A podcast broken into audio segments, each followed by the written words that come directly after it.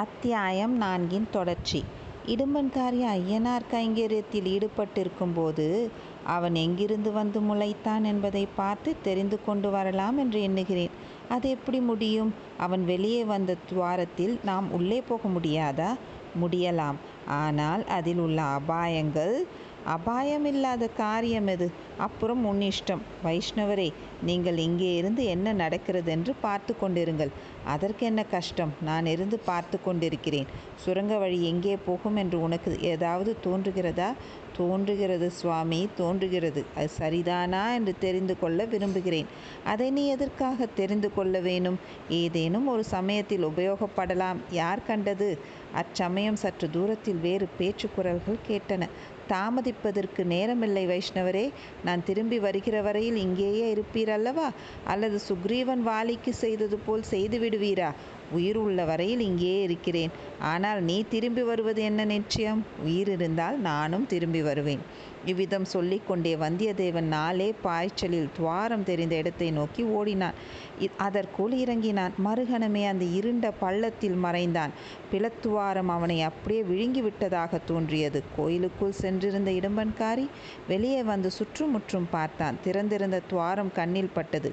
உடனே அவ்விடம் சென்று பலிப்பிடத்துக்கு பக்கத்தில் நாட்டப்பட்டிருந்த சூலாயுதத்தை சுழற்றி திருகினான் இடம்பெயர்ந்து அகன்றிருந்த யானையும் குதிரையும் மறுபடியும் நெருங்கி வந்தன. துவாரம் அடைப்பட்டிருந்த இடம் தெரியாமல் மறைந்துவிட்டது. இந்த காரியத்தை செய்துவிட்டு இடும்பன்காரி மறுபடியும் வாசற்படி அண்டை வந்தான். அதே சமயத்தில் ரவிதாசன் சோமன் சாம்பவன் முதலியவர்களும் வேறு திசையிலிருந்து வந்து சேர்ந்தார்கள். ஆழ்வார்க்கடியான் மூங்கில் காட்டுக்கு பின்னால் இன்னும் நன்றாக மறைந்து கொண்டான். கோயில் வாசற்படி மேல் ரவிதாசன் உட்கார்ந்து கொண்டான். மற்றவர்கள் அவன் எதிரே தரையில் அமர்ந்தார்கள். தோழர்களே நாம் கை கொண்ட விரதம் நிறைவேறும் சமயம் நெருங்கிவிட்டது என்றான் ரவிதாசன். இவ்வாறு தான் ஆறு மாதமாக நெருங்கிவிட்டது நெருங்கிவிட்டது என்று சொல்லிக் கொண்டிருக்கிறோம் என்றான் ஒருவன். ஆம் அதில் தவறு ஒன்றுமில்லை. ஆறு மாதமாகவே அந்த நாள் நெருங்கி வந்து கொண்டிருந்தது. விரல் விட்டு எண்ணக்கூடிய நாள் கணக்கில் நெருங்கிவிட்டது. ஆதித்த கரிகாலன் காஞ்சியை விட்டு கிளம்பி விட்டான் என்ற செய்தி வந்திருக்கிறது. திருக்கோவலூர் கிழவன் அவனை தடுத்து நிறுத்த செய்த பிரயத்தனம் பலிக்கவில்லையாம். வழியில் வேறு யாராவது தடுத்து நிறுத்த மாட்டார்கள் என்பது என்ன நிச்சயம்? ஆதித்த கரிகாலன் முன்வைத்த காலை பின்வைக்கிறவனால இனி ஆர் தடுத்தாலும் கேட்க மாட்டான். அவனுடைய சகோதரி சொல்லி அனுப்பிய செய்தி போய் சேர்ந்தால் அது எப்படி போய் சேர முடியும்? செய்து செய்தி கொண்டு போன வாலிபனைத்தான் காட்டில் கட்டி போட்டு விட்டு வந்தோமே. அழகுதான். அவனை இன்று காலையில் கொள்ளிடத்தின் வடகரையிலே பார்த்தேன். அவனோடு நமது இன்னொரு பகைவனும் சேர்ந்திருந்தான். அது யார்? போலி வைஷ்ணவ வேஷதாரி. அப்படியானால் நாம் ஜாக்கிரதையாக இருக்க வேண்டியது தான் அவர்கள் ஆதித்த கரிகாலனை சந்திக்காமல் தடுக்க பார்க்க வேண்டும். தும்பை விட்டு வாளை பிடிக்கிற கதையாக இருக்கிறது. கையில் அகப்பட்டவனை அங்கே ஒரே வழியாக தீர்த்திருக்கலாம். ராணி எதற்காக அவனை உயிரோடு விடச் சொன்னாள் என்று தெரியவில்லை. தோழர்களே எனக்கும் அது அப்போது புரியாமல் தான் இருந்தது. அப்புறம் தெரிந்து கொண்டேன். ராணி என்னையும் மிஞ்சிவிட்டாள் என்பதை ஒப்புக்கொள்கிறேன். மிக முக்கியமான ஒரு நோக்கத்துடன் தான் வந்தியத்தேவனை உயிரோடு விடச் சொன்னாள் ராணி. அதை நீங்கள் இப்போது தெரிந்து கொள்ள வேண்டிய அவசியமில்லை. வந்தியத்தேவனை பற்றி கவலை வேண்டாம். ஆனால் அந்த வைஷ்ணவனை கண்டால் சிறிதும் தயங்காமல் உயிரை வாங்கிவிட்டு மறு காரியம் பாருங்கள் என்றான் ரவிதாசன். பில அத்தியாயம் ஐந்து. பயங்கர நிலவரை. பிளத்வாரத்துக்குள் நுழைந்த வந்தியத்தேவன் சில படிகள் இறங்கிச் சென்றான். பிறகு சமத்தரையாக இருந்தது. மிக மிக லேசாக வெளிச்சம் தெரிந்தது. பத்து பதினைந்து அடி சென்றான். ஏதோ வண்டி சக்கரம் சுற்றுவது போல் ஒரு சத்தம் கேட்டது. திடீரென்று இருள் வந்து கவிந்து அவனை விழுங்கிவிட்டது போல் இருந்தது. சற்றென்று அவனை ஐயம் பற்றி கொண்டது. சம்பந்தமில்லாத காரியத்தில் தலையிடக்கூடாது என்று பல முறை தீர்மானித்து கொண்டது எண்ணினான். நாம் புறப்பட்ட காரியம் என்ன? எவ்வளவு முக்கியமானது? அதை விடுத்து இப்போது இந்த பாதாள சுரங்க வழியில் பிரவேஸ் பிரவேசித்தோமே. இது எங்கே கொண்டு போய் சேர்க்குமோ? என்னவோ? அங்கே என்னென்ன வகை அபாயங்கள் காத்திருக்குமோ என்ன அறிவீனமான காரியத்தில் இறங்கினோம் நம்முடைய அவசர புத்தி நம்மை விட்டு எப்போது போகப் போகிறது? இந்த எண்ணங்கள் அவன் கால்களில் வேகத்தை குறைத்தன. திரும்பி போய்விடலாம் என்று எண்ணி வந்த வழியே திரும்பினான். படிகள் தடுப்பு தட்டுப்பட்டன. ஆனால் மேலே துவாரத்தை காணவில்லை. தடவி தடவி பார்த்தான் பயனில்லை. யாரோ மேலிருந்து துவாரத்தை மூடியிருக்க வேண்டும். வந்தியத்தேவனுக்கு வியர்த்து விறுவிறுத்து விட்டது. மேலும் பரபரப்புடன் மூடப்பட்ட துவாரத்தை திறப்பதற்கு முயன்றான். இதற்குள் எங்கேயோ வெகு தூரத்தில் யாரோ பேசும் குரல் கேட்பது போல் இருந்தது. வேறு வேறு குரல்கள் கேட்டன. ஒருவேளை அவன் எங்கிரு அங் எங்கிருந்து பிளத்துவாரத்தில் பிரவேசித்தானோ? அந்த ஐயனார் கோயில் வாசலில் மனிதர்கள் பேசும் குரலாகவும் இருக்கலாம். இடும்பன்காரி யாரையோ எதிர்பார்த்துத்தானே விளக்கு போட்டான். அவர்கள் வந்திருக்கலாம். இது உண்மையாகுமானால் அவன் அச்சமயம் பிளத்துவாரத்தை திறக்க வழி கண்டுபிடித்து வெளி வெளியேறுதல் பெரும் தவறாக முடியலாம். அவர்கள் எத்தனை நேரம் அங்கு உட்கார்ந்து பேசி கொண்டிருப்பார்களோ தெரியாது. இடும்பன்காரியின் கூட்டாளிகளான ரவிதாசன் முதலிய சதிகாரர்களால் நெடுநேரம் பேசிக்கொண்டிருக்கக்கூடும். அவர்கள் எதற்காக இங்கே கூடியிருக்கிறார்கள்? என்ன பேசுகிறார்கள்? என்ன சதி செய்கிறார்கள்? இதையெல்லாம் அந்த வீர வைஷ்ணவன் கவனித்து கொண்டிருப்பான். நாம் இங்கே மூச்சு முட்டும்படி உடம்பில் வியர்த்து கொட்டும்படி நின்று காத்திருப்பதை காட்டிலும் மேலே கொஞ்ச தூரம் போய் பார்ப்பதே நல்லது. துணிந்து இறங்கியது இறங்கியாகிவிட்டது. இந்த சுரங்க வழி எங்கே தான் போகிறது என்பதை கண்டுபிடிப்பது மேலல்லவா? இவ்வாறு முடிவு கட்டிக்கொண்டு வந்தியத்தேவன் பின் வைத்த காலை மறுபடி முன்வைத்து நடந்து செல்ல தொடங்கினான். கீழே சமதரை என்றாலும் முண்டும் முரடுமாக இருந்தது. பாறையை குடைந்து எடுத்து அந்த பாதாள வழியை அமைத்திருக்க வேண்டும். அந்த வழி எங்கே போய் சேரும் என்பது அவன் மனதில் ஒரு உத்தேசம் தோன்றியிருந்தது. அநேகமாக அது கடம்பூர் சம்புவராயர் மாளிகைக்குள் போய் முடிய வேண்டும். அந்த மாளிகையில் எங்கே போய் முடிகிறதோ என்னமோ. ஒருவேளை பொக்கிஷாரையில் முடியலாம். அல்லது அரண்மனை பெண்டிர் வாசம் செய்யும் அந்த புறத்தில் முடியலாம். அரசர்களும் சிற்றரசர்களும் வசிக்கும் அரண்மனைகளிலிருந்து அத்தகைய சுரங்கப்பாதைகள் இருக்கும் என்பது அவன் அறிந்த விஷயம்தான். ஏதாவது பேரபாயம் நேரும் காலங்களில் அரண்மனையிலிருந்து ஓடி தப்பிக்க வேண்டிய சந்தர்ப்பம் நேர்ந்தால் அத்தகைய பாதைகளை உபயோகிப்பார்கள். அரண்மனை பெண்டிரை அப்புறப்படுத்துவது அவசியமாதலால் அத்தகைய பாதைகள் அந்த புறத்தில் சாதாரணமாக முடிவதுண்டு. முக்கியமான பொக்கிஷங்களை எடுத்துக்கொண்டு போவதும் அவசியமாதலால் பொக்கிஷ பொக்கிஷ நிலவரை மூலமாகவும் அந்த வழிகள் போவது வழக்கம். இந்த வழி எங்கே போய் முடிகிறதோ என்னமோ. இடும்பன்காரி இவ்வழியாக வந்து வெளியேறி இருப்பதால் அநேகமாக பொக்கிஷாரையில் தான் போய் முடியும். பெரிய பழுவேட்டரையரின் பொக்கிஷங்களை அவர் அறியாமல் இளையராணி மூலம் இச்சதிகாரர்கள் சூறையிடுவது போல் சம்புவராயரின் பொக்கிஷத்தையும் கொள்ளையிட திட்டம் போட்டிருக்கிறார்கள் போலும். ஆதித்த கரிகாலரும் மற்றவர்களும் விருந்தாளிகளாக வரவிருக்கும் இந்த சந்தர்ப்பத்தில் இவர்கள் இம்மாதிரி காரியத்தில் பிரவேசிப்பதின் காரணம் என்ன? ஒருவேளை வேறு நோக்கம் ஏதேனும் இருக்க முடியுமா? திருப்புறம்புயம் பள்ளி பள்ளிப்படை காட்டில் பார்த்ததும் கேட்டதும் வந்தியத்தேவனுக்கு நினைவு வந்தன. பழுவூர் ராணியிடம் இருந்த மீன் அடையாளம் பொறித்த நீண்ட வாள் அவன் மனக்கண் முன்னே வந்து ஒரு கணம் சொலித்தது. வந்தியத்தேவனுக்கு உடம்பு சிலிர்த்தது. பொக்கிஷத்தை கொள்ளையிடுவதைக் காட்டிலும் இன்னும் பயங்கரமான நோக்கம் இவர்கள் வைத்திருந்தாலும் வைத்திருக்கலாம். இந்த வழி எங்கே போகிறது என்பதை நிச்சயமாக தெரிந்து கொண்டால் அவர்களுடைய கொடிய நோக்கம் நிறைவேறாமல் தடுப்பதற்கு பயன்பட்டாலும் படலாம். சுரங்க வழியில் நடக்க ஆரம்பித்த சில நிமிஷ நேரம் தான் உண்மையில் ஆயிற்று. ஆனாலும் இருண்ட வழியாயிருந்தபடியால் நெடுநேரமாக தோன்றியது. காற்றுப்போக்கு இல்லாதபடியால் மூச்சு திணறியது. மேலும் வியர்த்து கொட்டியது. அத்தியாயம் ஐந்தின் தொடர்ச்சி. அய்யனார் கோயிலிலிருந்து கடம்பூர் மாளிகை எவ்வளோ தூரம் என்று எண்ணியபோது அவனுக்கு முதலில் மலைப்பாய் இருந்தது. ஆனால் மறுபடியும் யோசித்தான். மாளிகையின் முன்வாசலில் இருந்து வளைந்தும் சுற்றியும் சென்று தெருக்களின் வழியாகவும் பின்னர் காட்டுப்பாதைகளின் வழியாகவும் வந்தபடியால் அவ்வளோ தூரமாக தெரிந்தது. அரண்மனையின் பின் பகுதியிலிருந்து நேர் வழியாக வந்தால் ஐயனார் கோயில் அவ்வளோ தூரத்தில் இராது. வில்லிலிருந்து அம்பு விட்டால் பொய்விழக்கூடிய தூரம்தான் இருக்கும். அது உண்மையானால் இதற்குள் அரண்மனை வெளிமதிலை அவன் நெருங்கி வந்திருக்க வேண்டுமே. ஆம் அப்படித்தான். மேலே எங்கிருந்தோ திடீரென்று வந்தியத்தேவன் மேல் குளிர்ந்த காற்று குப்பென்று அடித்தது. வியர்த்து விறுவிறுத்து மூர்ச்சையடையும் நிலைக்கு வந்திருந்த வந்தியத்தேவனுக்கு அந்த காற்று புத்துயிர் தந்தது. அண்ணாந்து பார்த்தான். உயரத்தில் வெகு தூரத்தில் சிறிது வெளிச்சம் தெரிந்தது. பேச்சு குரல்களும் கேட்டன.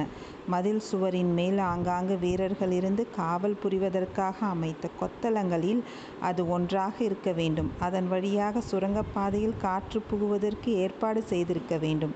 ஆனால் காற்றுத்தான் புகழாமே தவிர மனிதர்கள் கீழே இறங்குவதற்கோ மேலே ஏறுவதற்கோ அங்கே வசதி ஒன்றுமில்லை என்பதையும் வந்தியத்தேவன் கண்டான். கடம்பூர் அரண்மனைக்குள் புகுந்தாகிவிட்டதென்ற எண்ணமும் மேலிருந்து வந்து அவன் மீது அடித்த குளிர்ந்த காற்றும் அவனுக்கு புத்துயிரை அளித்து புதிய உற்சாகத்தை உண்டு பண்ணின. சுரங்கப்பாதை போய் சேரும் இடம் இனி சமீபத்திலே தான் இருக்கும். அது பொக்கிஷ நிலவரையா இருக்குமோ? பெரிய பழுவேட்டரையர் போல் சம்புவராயரும் ஏராளமான முத்தும் பவளமும் ரத்தினமும் வைரமும் தங்க நாணயங்களும் சேர்த்து வைத்திருப்பாரோ? அங்கே பார்த்தது போல் இங்கேயும் அந்த ஐஸ்வர்ய குவியல்களுக்கிடையில் செத்த மனிதனின் எலும்புக்கூடு கிடைக்குமா? தங்க நாணயங்களின் பேரில் சிலந்தி வலை கட்டியிருக்குமா? இம்மாதிரி எண்ணிக்கொண்டே போன வந்தியத்தேவன் காலில் ஏதோ தட்டுப்பட்டு திடுக்கிட்டான். அப்புறம் அது படிக்கட்டு என்று தெரிந்து தைரியம் அடைந்தான் ஆம் அந்த படிக்கட்டில் ஏறியானதும் பொக்கிஷ நிலவரையை காணப்போவது நிச்சயம். இல்லாவிட்டால் பெண்கள் வசிக்கும் அந்த புறமாயிருக்கலாம். அப்படியானால் தன் பாடு ஆபத்துத்தான். ஆ கந்தன்மாறன் தங்கை மணிமேகலை? அந்த கருநிறத்து அழகி அங்கே இருப்பாள்.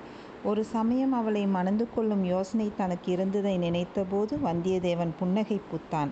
அந்த புன்னகையை பார்த்து மகிழ அங்கு யாரும் இல்லைத்தான் ஒருவேளை அந்த புறத்து மாதர் அலங்கோலமாக இருக்கும் சமயத்தில் திடீரென்று அவர்களிடையே தான் தோன்றினால் இதை நினைக்க அவனுக்கு சிரிப்பே வந்துவிட்டது. சிரித்த மறுகணமே அவனுடைய உடம்பின் ரத்தம் உறைந்து இதய துடிப்பு நின்று கண்விழிகள் பிதுங்கும்படியான பயங்கர தோற்றத்தை அவன் கண்டான்.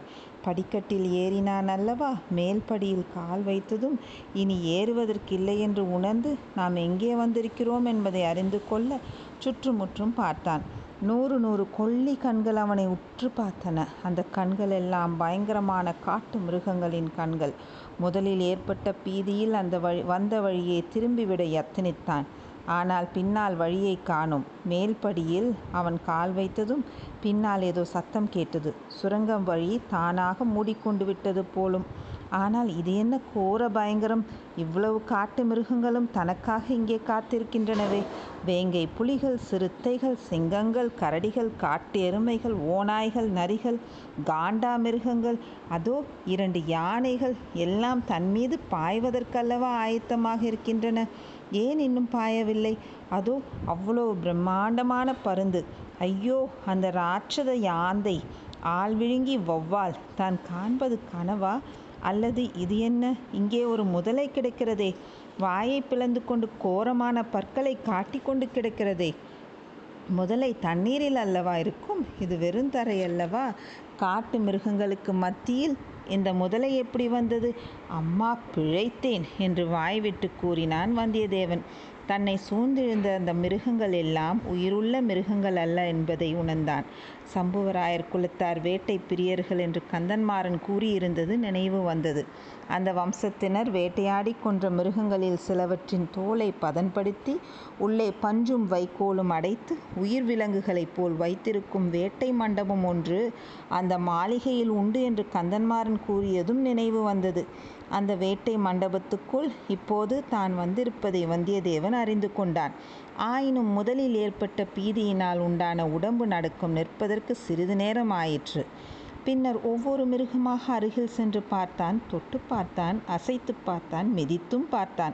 அந்த மிருகங்களுக்கு உயிர் இல்லை என்பதை நிச்சயமாக தெரிந்து கொண்டான். பின்னர் என்ன செய்வதென்று யோசித்தான்.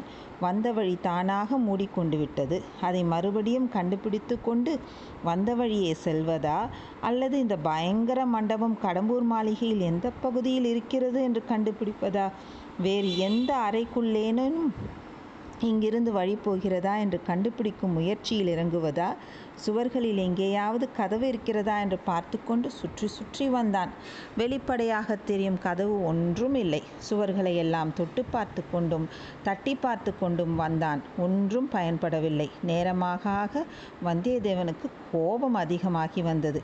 இந்த அனாவசியமான காரியத்தில் பிரவேசித்து இப்படி வந்து மாட்டிக்கொண்டோமே என்ற ஆத்திரம் ஆத்திரமாக வந்தது. சுவர்களின் ஓரமாக சுற்றி வந்து கொண்டிருந்த போது ஓரிடத்தில் ஒரு யானையின் முகம் துதிக்கையுடனும் தந்தங்களுடனும் சுவரோடு சேர்த்து பொருத்தப்பட்டிருப்பதை பார்த்தான். நாசமாய் போன யானையை நீ நகர்ந்து கொடுத்தல்லவா? என்னை இந்த சிறைச்சாலைக்குள் கொண்டு சேர்த்தாய்? என்று அந்த யானையை நோக்கி திட்டினான். யானை பேசாதிருந்தது. உயிருள்ள யானையே பேசாது. உயிரில்லாத நாரும் உமியும் அடைத்த யானை என்ன செய்யும்? துதிக்கையை கூட ஆட்டாமல் சும்மா இருந்தது. என்ன நான் கேட்கிறேன்? பேசாமல் இருக்கிறாய் என்று சொல்லிக்கொண்டு வந்தியத்தேவன் யானையின் தந்தங்களை பிடித்துக்கொண்டு ஒரு திருகு திருகினான். அடுத்த வினாடியில் அந்த மாயாஜாலம் நடந்தது. தந்தத்தை திருதி திருகியதும் சுவரோடு ஒட்டியிருந்த யானையின் காது அசைந்தது. அசைந்தது மட்டுமல்ல மடங்கி நகர்ந்து கொடுத்தது. அங்கே சுவரில் ஒரு பெரிய துவாரம் தெரிந்தது. அடங்கா வியப்புடன் வந்தியத்தேவன் அந்த துவாரத்துக்கு அருகில் முகத்தை நீட்டி எட்டி பார்த்தான். பார்த்த இடத்தில் ஒரு பெண்ணின் முகம் தெரிந்தது. அது ஒரு இளம் பெண்ணின் முகம் கரிய நிறத்து அழகிய பெண்ணின் முகம். அந்த முகத்தில் இருந்த பெரிய கண்கள் இரண்டும் விரிந்து விழித்து கொண்டிருந்தன. ஆச்சரியம் ஆச்சரியம். அந்த பெண்ணின் முகத்துக்கு அருகில் வந்தியத்தேவன் தன்னுடைய முகத்தையும் கண்டான். ஒரு பெண்ணுக்கு அவள் காதலன் முத்தம் கொடுக்க எத்தனித்தால் எப்படி முகத்தை அருகில் கொண்டு போவானோ அந்த நிலையில் வந்தியத்தேவன் தன் முகத்தையும் அந்த பெண்ணின் முகத்தையும் பார்த்தான். ஏற்கனவே அகன்று விழித்து கொண்டிருந்த அப்பெண்ணின் கண்கள் இப்போது இன்னும் அகலமாக விரிந்து சொல்ல முடியாத வியப்பை காட்டின. வியப்புடன் சிறிது பயமும் அப்பார்வையில் பிரதிபலித்தது. ஒரு கணம் அந்த பெண்முகம் அப்படி பார்த்து கொண்டிருந்தது. அடுத்த கணம் அவள் தன் செக்கச்சிவந்த இதழ்களை குவித்து ஊ என்று விட்டால் வந்தியத்தேவனை திடீரென்று திகில் பற்றி கொண்டது. அந்த திகிலில் யானை தந்தத்திலிருந்து தன்னுடைய கைகளை எடுத்தான். அடுத்த கணத்தில் யானை யானையாகவும் சுவர் சுவராகவும் நின்றது. துவாரத்தையும் காணும் பெண்ணையும் காணும். சில்வண்டின் ரீங்காரம் போல் காதை துளைத்த ஊ என்ற அந்த பெண்ணின் குரலும் கேட்கவில்லை. வந்தியத்தேவனுடைய நெஞ்சு படபடப்பு அடங்க சிறிது நேரமாயிற்று. தான் கண்ட தோற்றத்தை பற்றி அவன் சிந்தனையில் ஆழ்ந்தான். அத்தியாயம் ஆறு மணிமேகலை. சம்புவராயரின் செல்வ புதல்வியான மணிமேகலை குதூகலம் நிறைந்த பெண். தந்தையும் தாயும் தமையன் கந்தன்மாறனும் அவளை குழந்தை பிராயம் முதல் அன்பும் ஆதரவுமாய் பேணி வளர்த்து வந்தார்கள். சம்புவராயரின் அரண்மனையில் அவள் கொடுங்கோல் அரசியாக விளங்கி வந்தாள். அவள் இட்டதே மாளிகைக்குள் சட்டமாக நடந்து வந்தது.